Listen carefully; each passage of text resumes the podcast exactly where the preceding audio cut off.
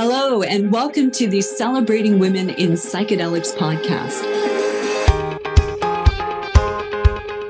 where we shine a spotlight on the important work being done by women in psychedelics. I am your host, Sonia Stringer, and I'll be introducing you to women leading psychedelic businesses, women shaping governance and policy, female therapists and doctors, Indigenous leaders, researchers, practitioners, women leading nonprofits, and others who are making very important contributions to the psychedelic renaissance. Through our podcast and online community, we're committed to ensuring women have a strong voice in shaping the future of psychedelics, and we're very excited to have you on this journey with us.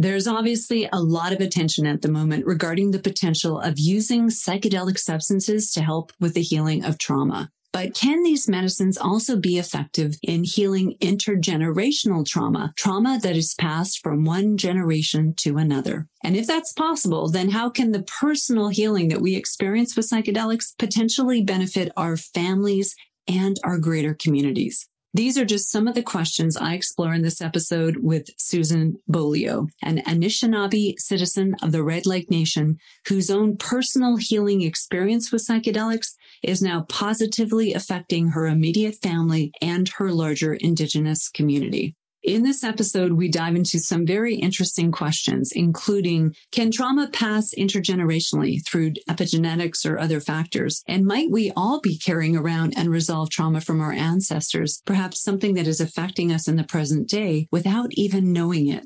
How might psychedelics play a role in the healing of trauma inherited from the residential school system and other atrocities inflicted on Indigenous people? What are the unique challenges that Indigenous people face as they work to heal trauma with psychedelics while also honoring their cultural lineage and treasured traditions of the past? And what can we learn from Indigenous cultures that might hold the key to bringing together disparate groups within the psychedelic sector so that we can better work together and move the psychedelic renaissance forward. This is without a doubt one of the most interesting discussions I've had regarding the potential of psychedelics. So I'm especially excited to introduce you to my guest and examine the potential of psychedelic substances to help heal trauma across generations and across communities. Hello, everybody. Welcome to this episode of Celebrating Women in Psychedelics. I am your host, Sonia Stringer, and the title of today's episode is Psychedelics for Healing Yourself, Your Family, Your Community Lessons in Remembering and Resilience from Indigenous People. And I am absolutely thrilled to introduce you to my very special guest today, Susan Beaulieu. Susan is a citizen of the Red Lake Nation and has been working with Indigenous communities for over 16 years in a variety of capacities, including project development, training, and facilitation. Her primary work includes helping organizations and individuals understand the impact of trauma at the individual, family, and collective levels, as well as facilitating processes for reconnecting to the mind, body, heart, and spirit to improve health and well-being. Susan is a doctoral student at the University of Minnesota, focusing her research on psychedelic use and healing for Indigenous populations. She's also the mother of four and resides with her family in central Minnesota.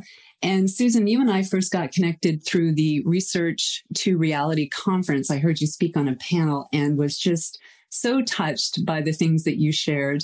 And what really struck me as you were talking about the healing work that you do professionally and also the healing experiences you've had personally, what really struck me is the level of knowing that you have around healing. And it's not that intellectual knowing, it's that embodied level of knowing that is so important. So when I heard you speak, I was thinking to myself, I'd love to have her on the podcast. And I'm so thrilled you agreed to be here. So thank you very much for coming yeah. today.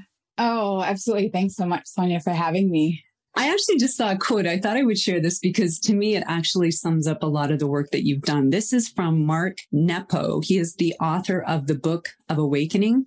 And this quote says, when we heal ourselves, we heal the world. For as the body is only as healthy as its individual cells, the world is only as healthy as its individual souls. And I know through the conversations we've had that you've had a lot of experience of healing personally and then seeing that healing and transformation show up in your own family, your immediate family. And now that's extending out through your community. So we're going to get into a lot of that today through the conversation. But would you mind just sharing a little bit more about your background? Because I know for a long time you were very involved with education program through extension with the University of Minnesota. Yeah. And I'm actually going to step back just a little bit even before that. It was eight years ago this spring when I first learned about adverse childhood experiences. I honestly don't even remember how it came across my radar, but at the time I was working for the University of Minnesota Extension in youth development. We had a 4 H programs running across different tribal nations in the state. And we had a mentoring program in Fond du Lac. And I was always looking for new information and things that we could train the mentors on. And so I heard about ACEs. I thought, I'll go check this out, see what it's about. You never know what door is going to be the door that opens that completely shifts everything in your life. And this really was the door for me. So when I went to the training, it helped me to understand how adversity in childhood and the connection to historical trauma, how that all connects and light bulbs are going off thinking about my own personal experience and the high ACE score that I have, thinking about my family and the ramifications I had seen of this trauma, uh, but also in the tribal communities that I was working with. And so I wanted to get trained in ACEs because at the time our tribal communities were talking about historical trauma, but we weren't connecting it to how these adverse childhood experience patterns show up in our communities today. Sometimes you'd hear people say things like, well, that was a long time ago. How come you all don't get over it? So, really, this lack of understanding of how trauma has these ongoing ripple out effects throughout one's life and also across generations. So, I got trained in the ACE interface, and that really began my journey but the the catalyst was my experience sitting with ayahuasca in Ecuador about a year and a half after that. So that really began to shift a lot of the head knowing that I had gained about ACEs and trauma and historical trauma into a much more embodied understanding. And I began to recognize how these pieces fit together even more powerfully. And at that time, I transitioned to the University of Minnesota Extension, and they had a grant through SAMHSA to work on the opioid issue. And I remember when I came in and I did the interview, I said, I understand that this is a problem in our communities, but unless we can talk about why, unless we can get to why this is a problem, I'm not interested in dealing with the symptoms. To me, the, the, opioid issue, the substance use issues, those are symptoms of the unresolved trauma. So if I can do trainings on helping our communities understand the connection between historical trauma, epigenetics, adverse childhood experiences and then really helping to facilitate processes around resilience, I'm all in. But if not, then you know, I don't have any interest. They said, yes, absolutely. So it's so interesting how life sort of puts things into our path at just the right times. I was always trying to figure out when people have high ACE scores, that go unresolved, they tend to have all of these physical health problems, mental health problems, social problems. Why is that? What's connected to those physical problems? And so I started digging more into that, which led me to the mind body practices. And I got trained as a facilitator it, through the Center for Mind Body Medicine to really begin to look at and understand the stress response in the body and practices that we can use to reintegrate and reconnect to our mind, our body, our spirit, our heart just really had the opportunity in extension to facilitate mind body groups within our indigenous communities and specifically folks in recovery and seeing how impactful and powerful that was for them to have opportunities and practices to begin doing that starting with a really simple practice such as breath Brilliant. And, you know, you mentioned trauma in your community and certainly psychedelics is showing enormous promise for helping people heal their own personal trauma. But this idea of intergenerational trauma, I think, is being understood in a much more profound way. The first time I really came across that concept, I was actually in a program in Los Angeles. I'll give a shout out to the University of Santa Monica, doctors Ron and Mary Hulnick. They have a phenomenal program that I had a chance to take part in. And one of the things we did in that program was something called a genogram. And it's very much like going oh. back and mapping out your family tree. But then you also look at the conditions that were passed down generation to generation. So we looked at things like substance abuse and mental health disorders and whether or not people stayed married or got divorced or, you know, other sort of family dynamics. And Susan, I couldn't believe this as I looked at the family tree in its completion. You know, I could see how these patterns were passed down generation to generation. In fact, there's one generation that was almost the exact mirror image in terms of like the number of children, mm. the the types of children, the birth order and the conditions that were passed down. So for me personally, that was I think the first time I really could appreciate this idea of trauma passing generationally. And I know people are working to understand how intergenerational trauma works. Is it passed down through behavior patterns, how one generation relates to the other? Is it something that happens at a deeper level like epigenetics? But it's certainly a common experience and it's happened in a lot of different communities. Certainly, I'm sure your community, the indigenous community, is one that has suffered the most. And I've heard you describe the origins of this in a very interesting way when you talked about the indigenous community and how it was impacted by colonization hundreds of years ago. I think you described it as a clash of two paradigms. That was really interesting. Would you please tell us more about that? I wish I could remember the name of the Indigenous researcher who did a presentation on this for the University of Minnesota.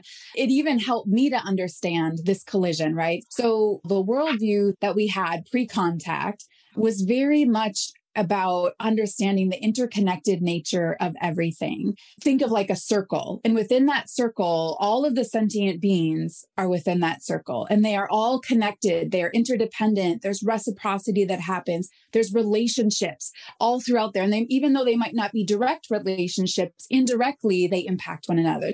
Because of that interconnected nature, there was no hierarchy, unlike those who came over from Europe, who for generations really had lived under patriarchy, you know, where men were over women, where landowners were over non landowners, wealthy over non wealthy, monarchs over everyday people, right? So there were, there were all sorts of hierarchies, even within the species of humanity, much less how then we as humans interacted with other sentient beings and species on this planet. So the picture of that would be the pyramid, where you have, you know, white, wealthy men at the top, landowning men at the top, and then sort of everyone else falling underneath that somewhere in this hierarchy.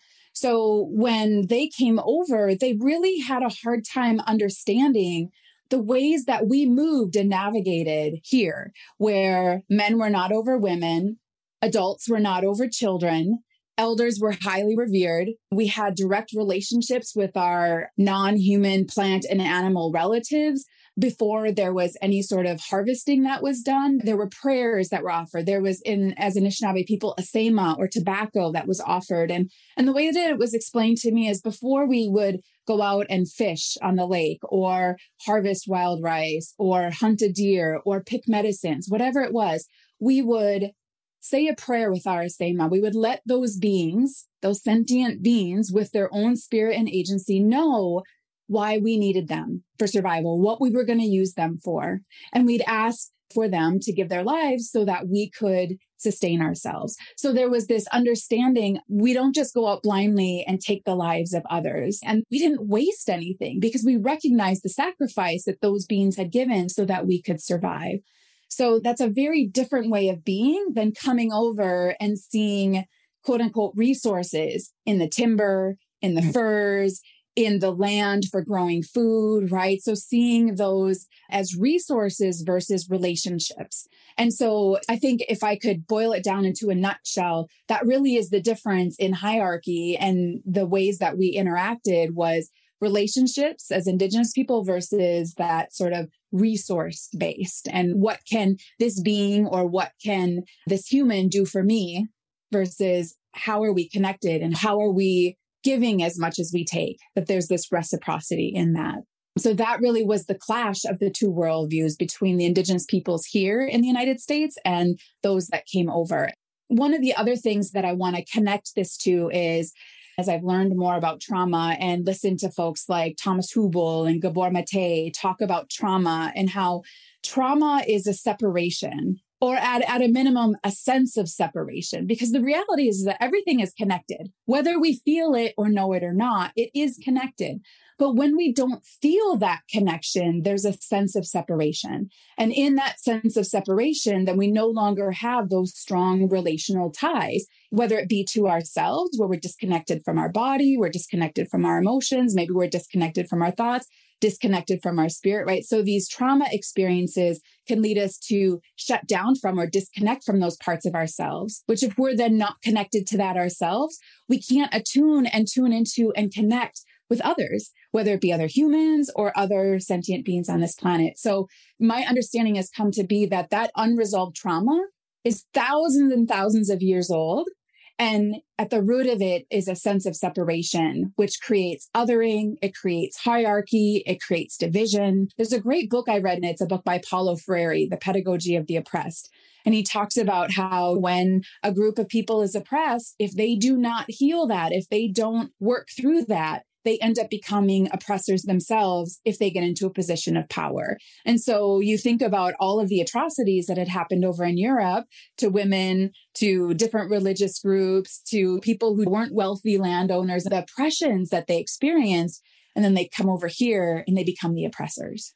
Yeah, it's so interesting to hear you share all that because I think most of us have some sense of the history and it's so much more than just settlers coming to a new world and looking to settle and establish their own culture and potentially compete for resources. There's this, like you said, clash of these two very different paradigms very different worldviews. And I can imagine for the colonizers, whether this was conscious or not, like how threatening your community's way of being would have been to them because so much of their influence and ability to survive in their own culture mm-hmm. really came down to being able to dominate over yeah. each other or other people or other circumstances. And, you know, what really strikes me too is the incredible opportunity that was lost. If only the settlers had had the capacity to appreciate you know some of the wisdom of your people and and perhaps to be curious enough to adopt some of that into their own culture. Like i wonder where we would be today as a people yeah. all of us right?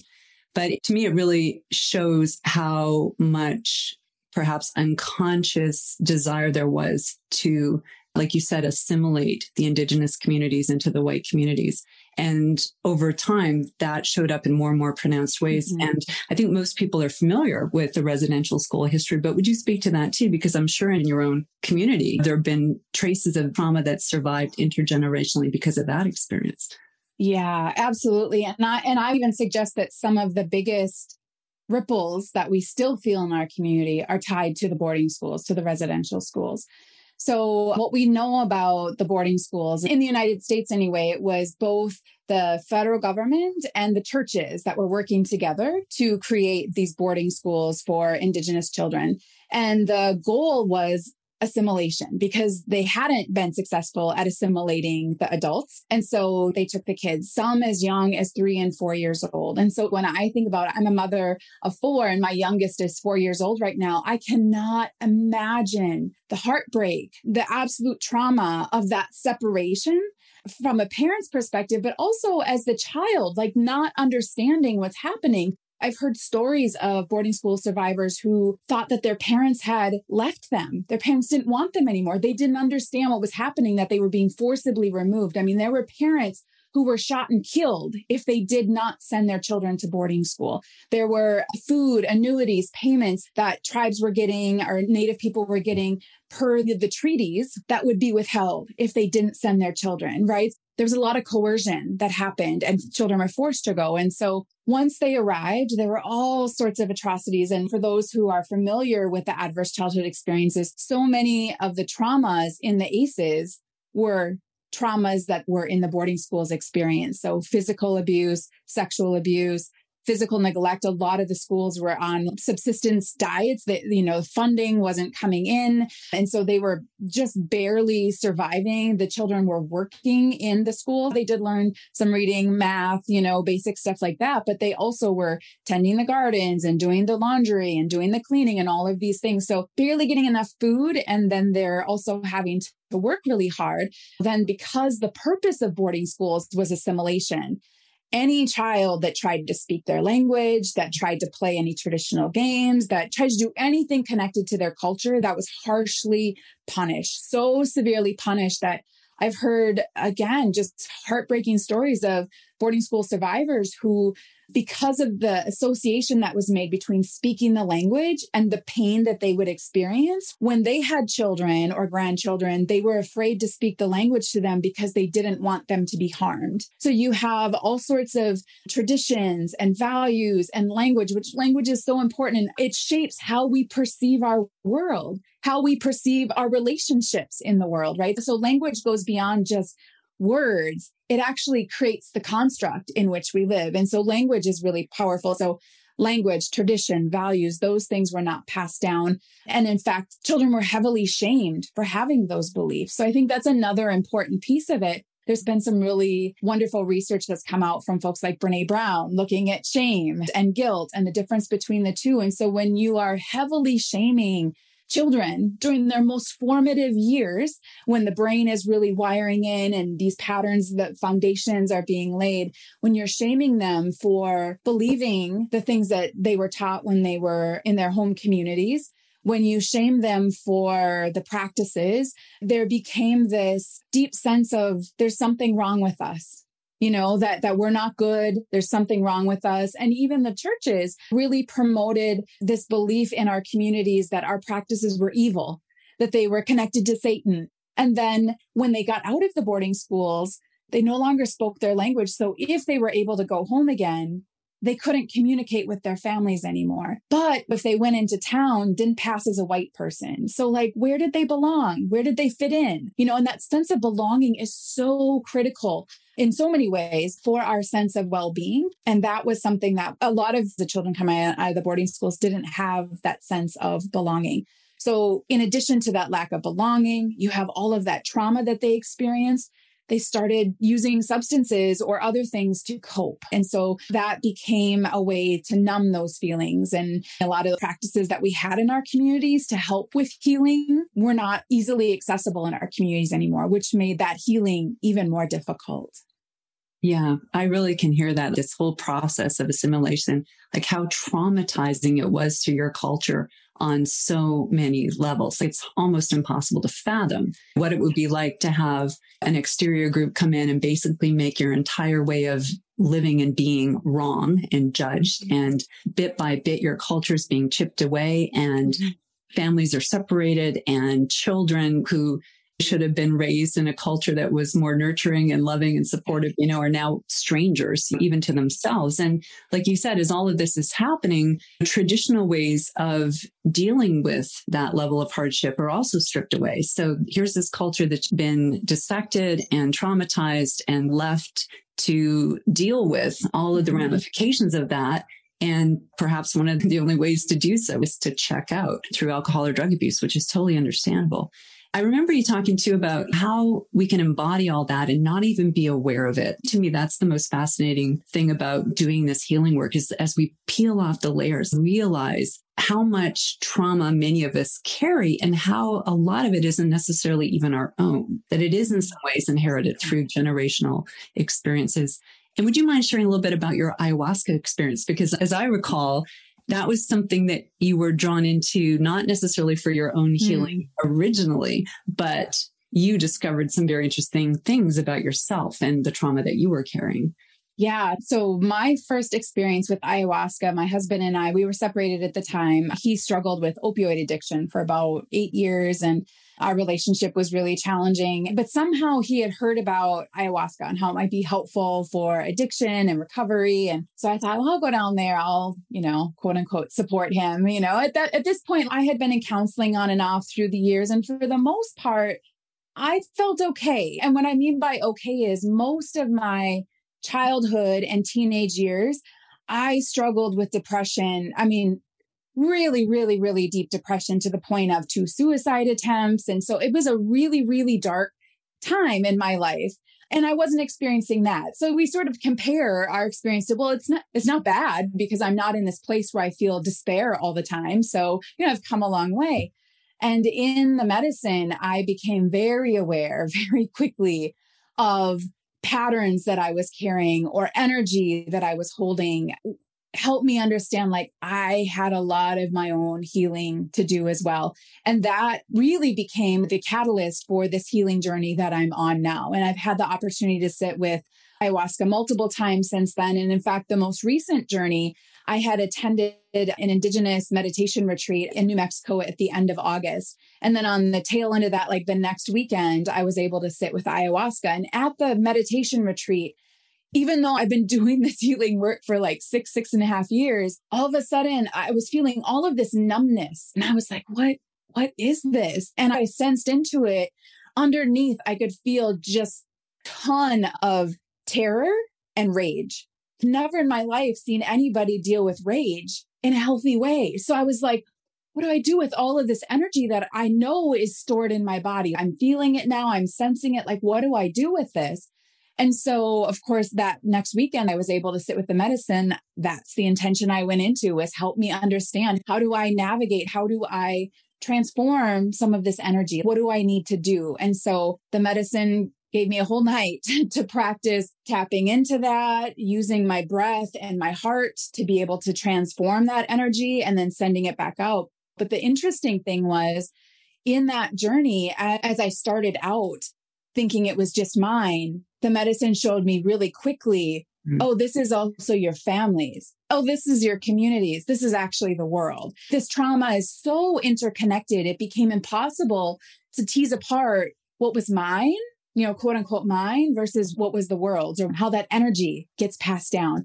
And so that reaffirmed the work that I'm doing and why it's so important because no one of us can do all of this. No one of us carries the burden of all of this individually because we are connected and our traumas and our experiences are connected. And so as I've come from that journey, then really sensing more into and trying to be more aware of what are the opportunities that I can help bring into our communities for this healing. Because as you mentioned, you know, many of our ceremonies they were no longer available to most of us. A lot of them had to go underground because if our communities tried to do the ceremonies, the medicine people were imprisoned or they were killed.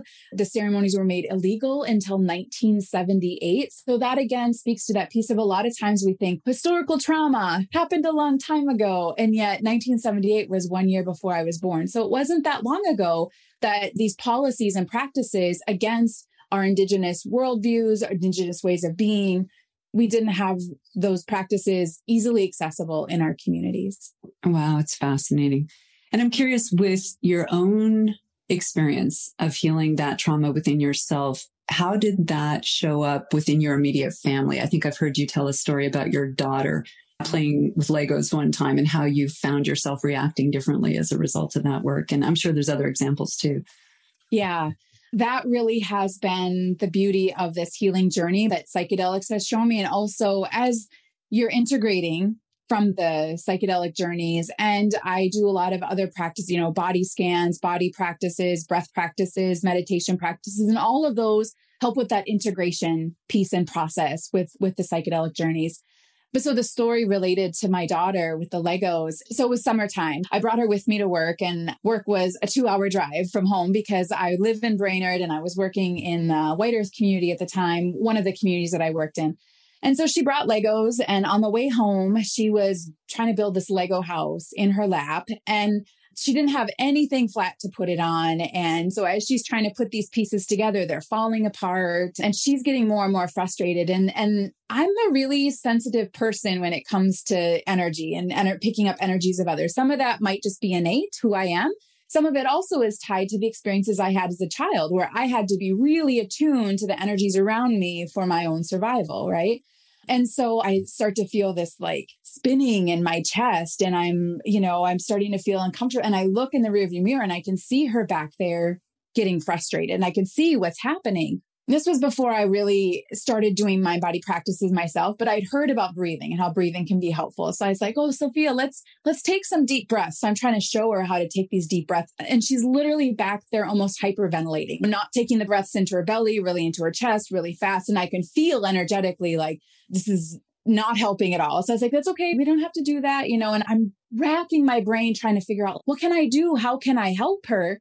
But the other piece that I'm aware of now, and I wasn't necessarily aware of then, I was thinking, how do I stop what's happening inside of me? Because I was so overwhelmed by what was happening inside of her. Two options appeared before me. I could go off on her. I could be like, Sophia, just knock it off. It's not a big, you know, which is part of what I experienced growing up, right? This like belittling of what's happening and it's not a big deal and shut it down. Or I could check out. I could dissociate because I knew I couldn't be with what was coming up in me. I was too overwhelmed. And in that moment, I chose to check out. And I still think it was the better option. I was so aware in that moment that I was still sending her the same message that she needed to shut down her big emotions, that her big emotions were too big for me. And if she wanted to stay in connection and relationship with me, she had to shut that down.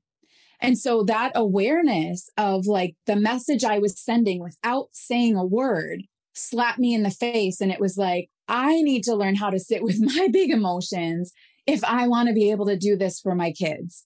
And it's still very much a practice. I'm so much better than I was. But even now, when they're fighting or the four year old's throwing a tantrum about something, I'm so much more aware now of what's happening in my physical body, which is a really important piece of this healing journey because so many of us did disconnect from our body because what was happening to our body was too painful. It was too overwhelming. And so we couldn't be in the body. So we learned to disconnect from it, to not feel it. But our body has so much wisdom and it's telling us stuff all the time, including emotions often first show up as sensations in the body. So when I was disconnected from my body, I would have emotions and sensations that would show up. And the next thing I knew, I was just, bleh.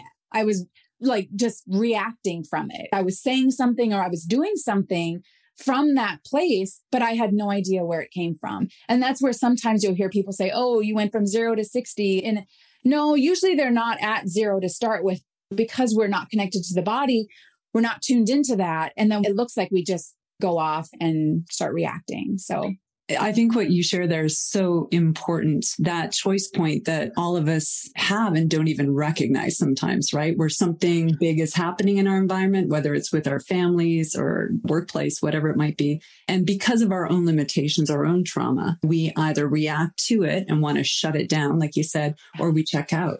And both of those choices have ramifications, right? Especially when you have people around you that you love and care about. And it sounded like through at least the beginning of your ayahuasca experience, you develop more capacity to be present to it and to potentially be more neutral in it, which I know is that's an ongoing process for all of us. But to me, what's so significant about that is just like trauma can be intergenerational, then healing can be intergenerational too. And imagine as a parent, as you can be with your children when they are in a dysregulated state, positive impact that has on the people around us is so important. It ties in so well with this theme of your work, right? As you heal yourself, you heal your family, you heal your community. That ripple effect of that healing is so important and can be so immediate too, which is really fascinating. Can I share really quickly an analogy that was given to me by an elder from my home community before he passed? He didn't know me very well, but he must have known my family somehow. I didn't grow up in Red Lake. I was born near the Red Lake Reservation. And then when I was around two, two and a half, we moved so that my dad could go to school on the GI Bill.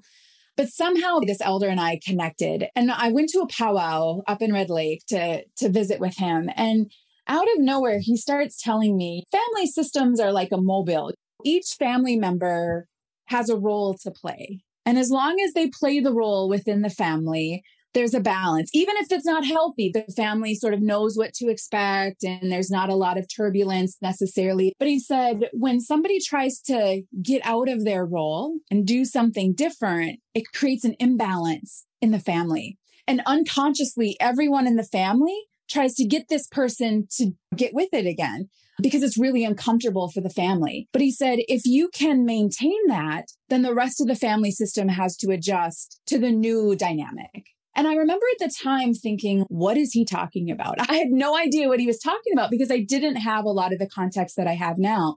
But as I've continued to learn and grow and heal myself, it was a really lonely, hard place to be the first one in my family to start doing this healing work Like my siblings and my parents weren't, my partner really wasn't. So it was a really hard and lonely place to be. But I felt so convicted of it because I knew how painful growing up in that trauma had been for me. I didn't want that for my kids. So initially, my kids were really the motivator for my healing journey. And I tell people now, whatever you have to use as motivation to start, use that. But what I've come to understand is that I'm enough to do this healing journey. And then my children benefit and my fam the rest of my family benefits and my friends benefit and the people I work with benefit, right? So it's be, it's become over time a shift in understanding that I'm worth it.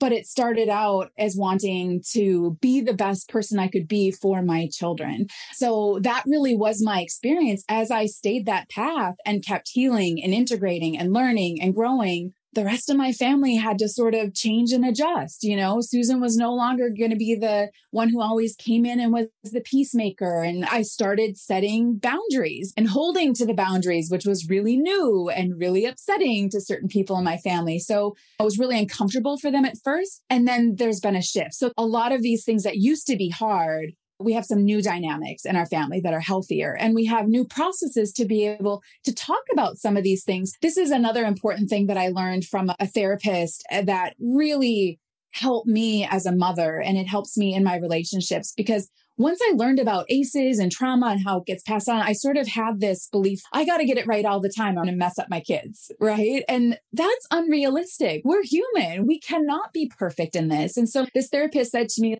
Ruptures in relationships will happen. What's important is the repair. How do you make the repair? And so, as I've been doing this work and as my immediate family, my extended family has gotten healthier, we have found new ways to, and healthier ways to create repair instead of just ignoring what happened or pretending like it didn't happen or staying mad at each other for like a week. We now have more processes to be able to talk through those things and make those repairs so that our relationships are actually stronger when conflict happens, as opposed to perpetuating those traumas within our family and across the generation.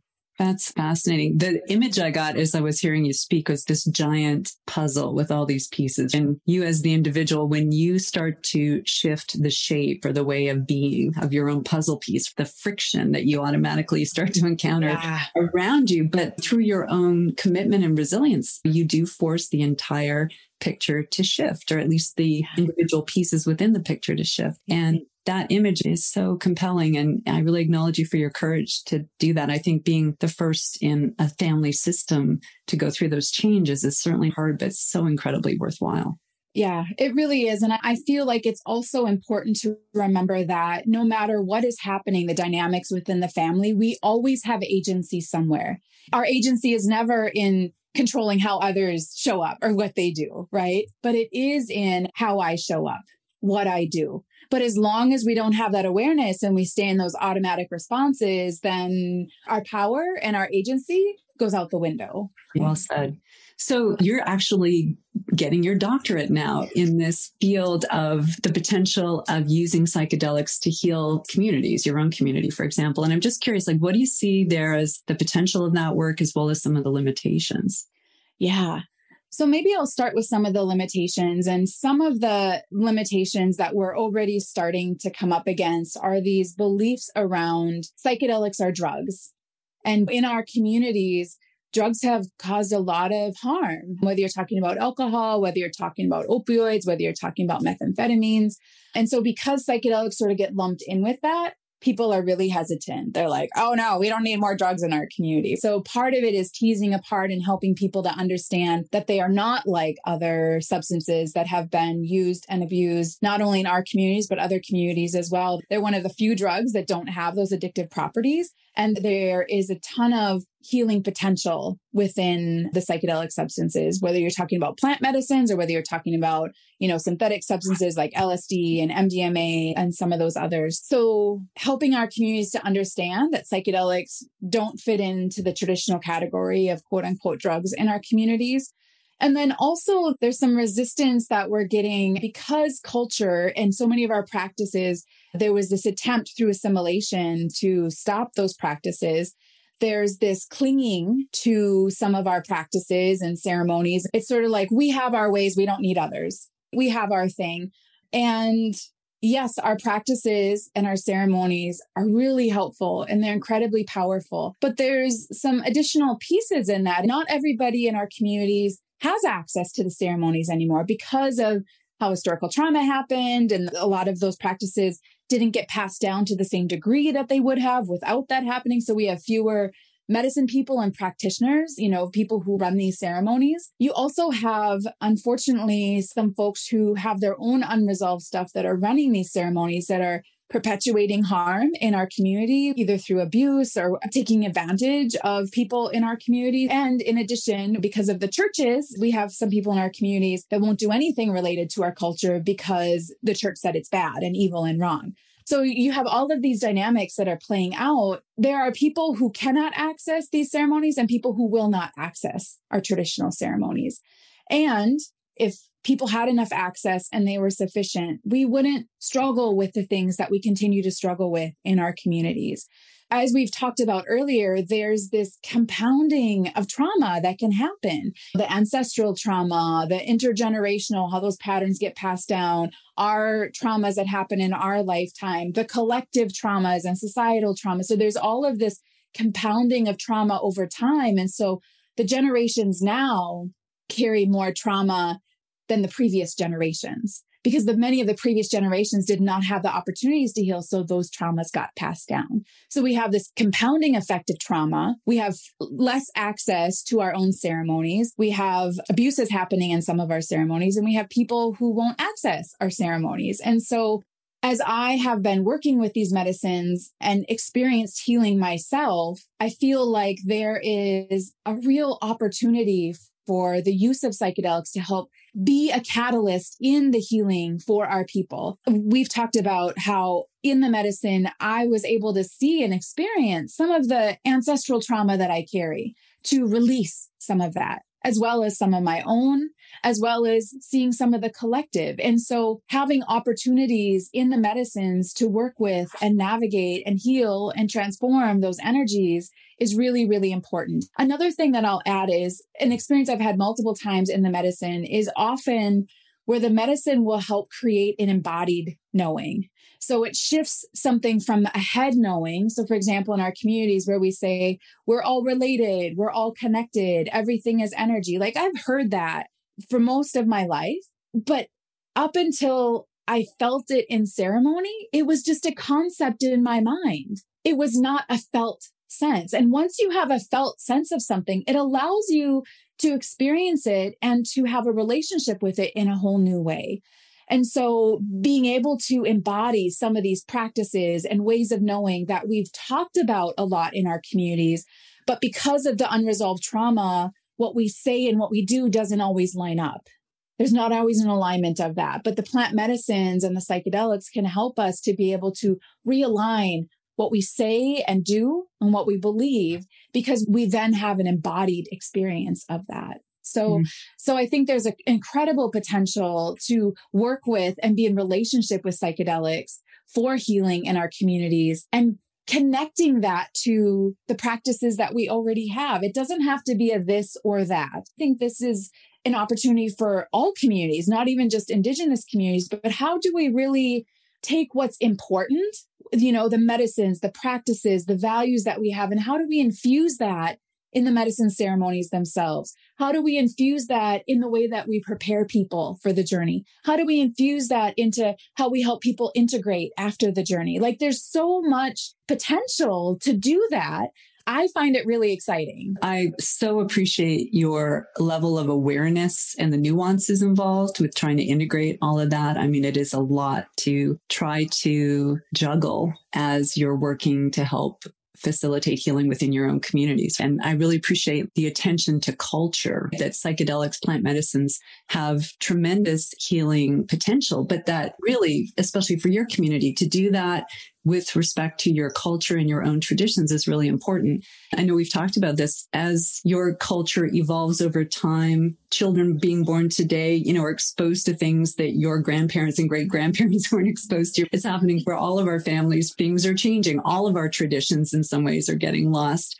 And yet I can really appreciate in your community the desire to try to keep that culture and mm-hmm. those traditions alive, especially because they were so threatened. And I heard you talk about something I thought was really interesting, the culture police that exist in your community. And I'm sure that exists in some form in all different communities.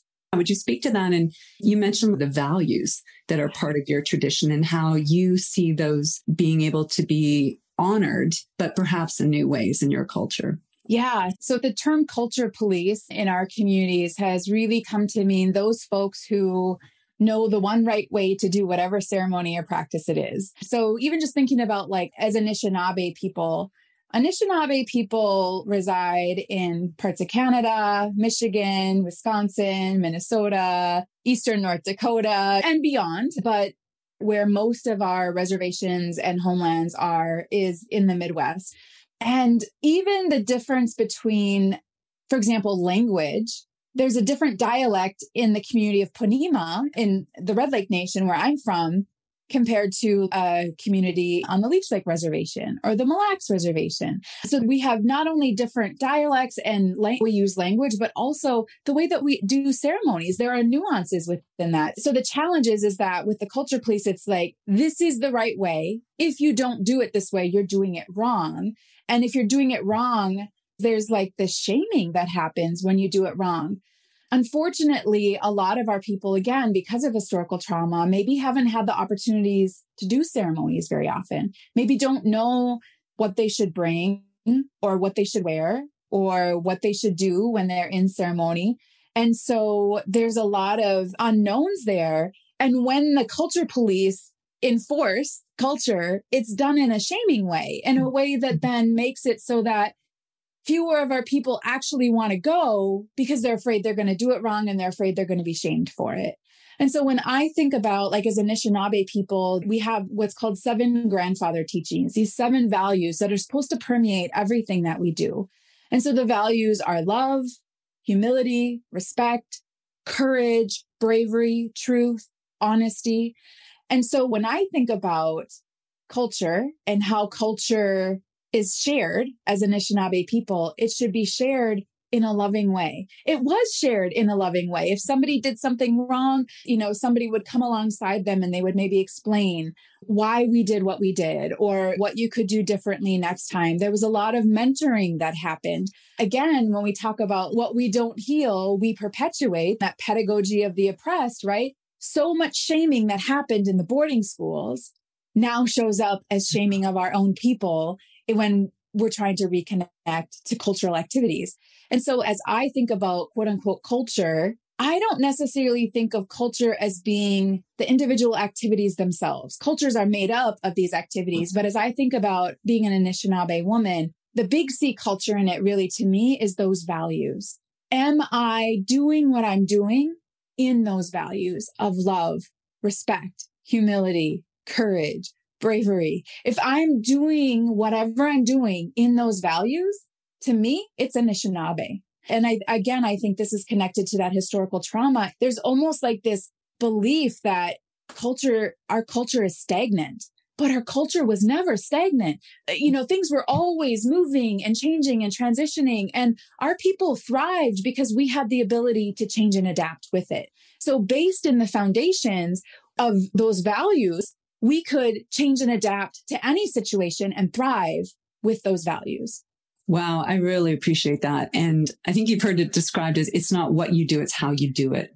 Right. And yeah to me, when I hear you share that, I can so appreciate the desire for especially the elders in your community to want to keep those traditions alive and as pure as possible. And yet out of the fear, I think of losing those, right? They can be a little harsh perhaps in how they're communicating that to the newer people coming right. in, trying right. to experiencing it in that, in that new way. And I think what's so relevant about that is as I think about how psychedelics and plant medicines are now being integrated into our larger community, our mixed mm-hmm. community, right? I think that's that same desire to try to maintain tradition is there. And that there's also fear that that's going to get lost, you know, mm-hmm. as psychedelics go mainstream and clinics open. I really appreciate people's concern about that. And I think there is a lot of wisdom and tradition that we want to honor and maintain as much as possible. But I really appreciate the essence of what you said because it's not what we do, it's how we do it. And if we can maintain the values that were originally imbued in those cultural traditions, especially around plant medicines and psychedelics, if those values could be carried into perhaps these new models and ways of doing things, that ultimately that will be retained. And hopefully the impact of that will also be really positive and profound. Yeah. You know, it's interesting because I think in the larger society, there are all sorts of quote unquote values that we have, but we don't tend to talk about them. We don't make it really clear. They're all, you know, under the surface values. And yet, if we want to do this work really well, if we want to create these healing spaces in a really good way, it has to be grounded in something. So to me, that's where grounding it in those values and articulating the values, being really clear about the values, and when I think about the values, like the Anishinaabe values, it's they're very heart centered. You know, mm-hmm. they're grounded in things mm-hmm. like love and respect and courage. Those are heart centered values. And so it's grounded in the heart and everything emanates from there. So I feel like if we can get those pieces right, everything else will flow from that. But I think one of the challenges in our current society is we're so mind heavy. And my belief has come to be that we're so mind heavy because we are so traumatized, we tend to be collectively disconnected from our bodies, disconnected from our hearts, disconnected from our spirit. So, what part of us, you know, as Indigenous people, we believe we're spirit first in human bodies, having human thoughts and human emotions. But if we're shut down from our spirit, from our body, from our hearts, the only thing that we count on or rely on is the mind. And the mind not working in a balanced way with the other parts of who we are can really lead us astray right? It's only taking in a really small amount of information and it's trying to make sense of this big complex world with really limited data and input. And that creates and I think generates a lot of anxiety in us, which then creates the need to control. And so, yeah, I, I think the more that we can drop into the heart, reconnecting to the spirit and really grounding in those values, the rest sort of naturally comes from that. Beautifully said.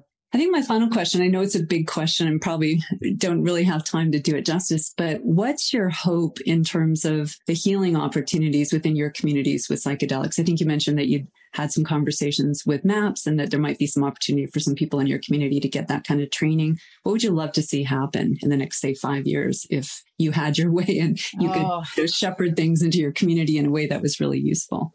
So, yeah, there's a group of us that is looking to get trained through MAPS, and MAPS has been wonderful. They they are open to bringing a group of us in and being able to support us financially to do that. And that's a process. You know, the MAPS training is it's about a nine month process. So we have to make sure that we're finding the right people who are going to be committed to completing the whole training. And there's like a small handful of us that have been having conversations, and it, there's this question about the way that psychedelics is being used in mainstream, it is very much like one on one in a therapeutic setting. And, you know, I've gone to different conferences and things like that where they'll say, like, what has to be done in a therapeutic setting with a counselor, but, you know, like really putting these tight parameters on it. And yet, there are folks in our community that won't see a therapist. There are folks in our community that that model is not going to resonate for a whole host of reasons, including the fact that even though we might not have an alignment yet in what we say and what we do around understanding the interconnection of everything, with that interconnection of everything and that basic understanding, the sense of this is only done at an individual level doesn't resonate. There's this desire in our communities and the people that we're talking to.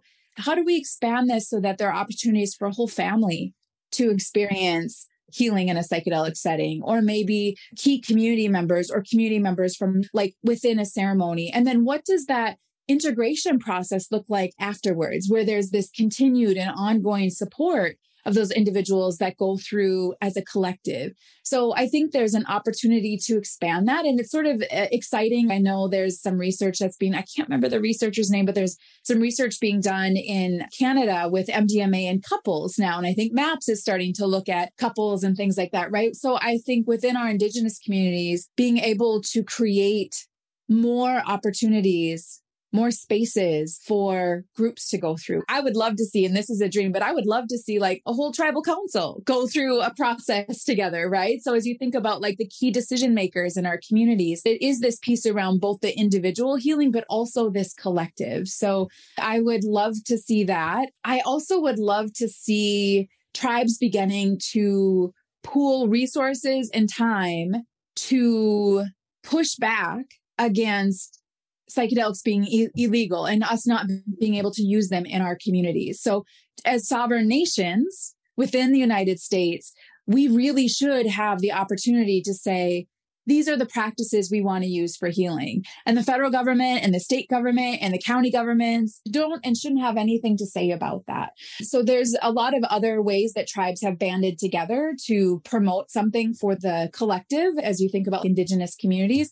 I would love to see over the next couple years there beginning to be momentum of tribes coming together to push back and say, you know what?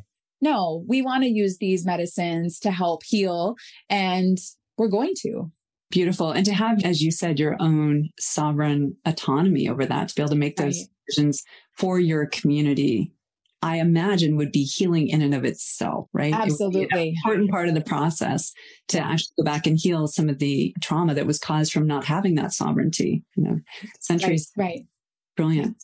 Well, before we wrap, would you please tell the audience about your podcast? It's absolutely beautiful. And I highly recommend anyone listening go check it out. I think for Indigenous people, it's got to be such a profound resource for them to better understand the lineage of what you've been through and your own healing experiences within your culture. But I think even for non Indigenous people, there's a lot of wisdom there that people would find relevant to their own experience. Yeah, thanks so much. I appreciate this. So the the podcast is called Remembering Resilience and it emerged out of the work that I was doing with MCCC and the Tribal Neurosciences and Community Wisdom Project. So you know, as we were starting to talk in our communities about ACEs and historical trauma and epigenetics, all of this, there was a woman who worked at the radio station in White Earth who was like, we should get this on the radio. And I was like, let's do that. Well, then some things happened and we weren't able to create radio spots, but instead we did podcasts with it. So we are just getting ready to record season three, which we're really excited about. Remembering Resilience podcast can be found on Spotify, Apple Music, Audible, iTunes. I think it's on almost every major platform now. It took a while to sort of get it out there on all the platforms, but it's been really wonderful to hear the resonance within our communities. What we've done the last two seasons, we create an opportunity for people to join in conversation to talk about each episode and what resonated and just having Indigenous people being able to see their own experiences reflected and to better understand what's driving those patterns and those cycles, either within their own life or their families or communities. It's been really healing for our communities. And we've had a lot of non native people join too who work with tribal communities, and it helps them to understand how they can show up better in their work and to understand the dynamics that are happening in the community and the historical context of those. So, yeah, we're really excited about It's yeah, so great. Yeah. It really is. Thank and you. that's wonderful to hear that there's a lot of conversations coming out of listening to the podcast too. And although your community's experiences are unique, I think there's a lot of lessons and wisdom there that would be relevant for a lot of people in different communities. So really appreciate the incredible work you've done through that podcast. Thanks for sharing. And for people who want to follow you or perhaps seek you out, I know you do some amazing consulting work too. Where can people find you? Yeah. So I am on LinkedIn. I'm trying to do a better job of going in and checking that regularly. I'm on Facebook, but probably the best way to reach me would be email. So my email is beau 0181 at umn, like University of Minnesota, umn.edu. So that's probably the best way to reach me. Lovely. We'll make sure that's in the liner notes and on the website thank too. Thank you so much. You are so welcome. Well, Susan, I believe the word for thank you in your language is miigwech. So miigwech, I want to thank you very much for being here today. It's so touching to hear about your healing journey and how that's continuing to support the healing within your community. I really am so honored to have you here as a guest and really appreciate you sharing your experience. Thank you so much. Miigwech for having me.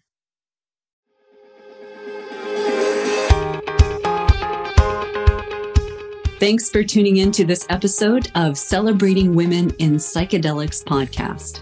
If you like the episode, please hit subscribe and rate us on iTunes, Spotify, or wherever you listen to your podcast. We also have a free online community where you can meet and network with the guests of the podcast, as well as other women involved in psychedelics from around the world. To find out more, go to celebratingwomenpodcast.com or follow us on Instagram or LinkedIn. Thanks so much and see you next time.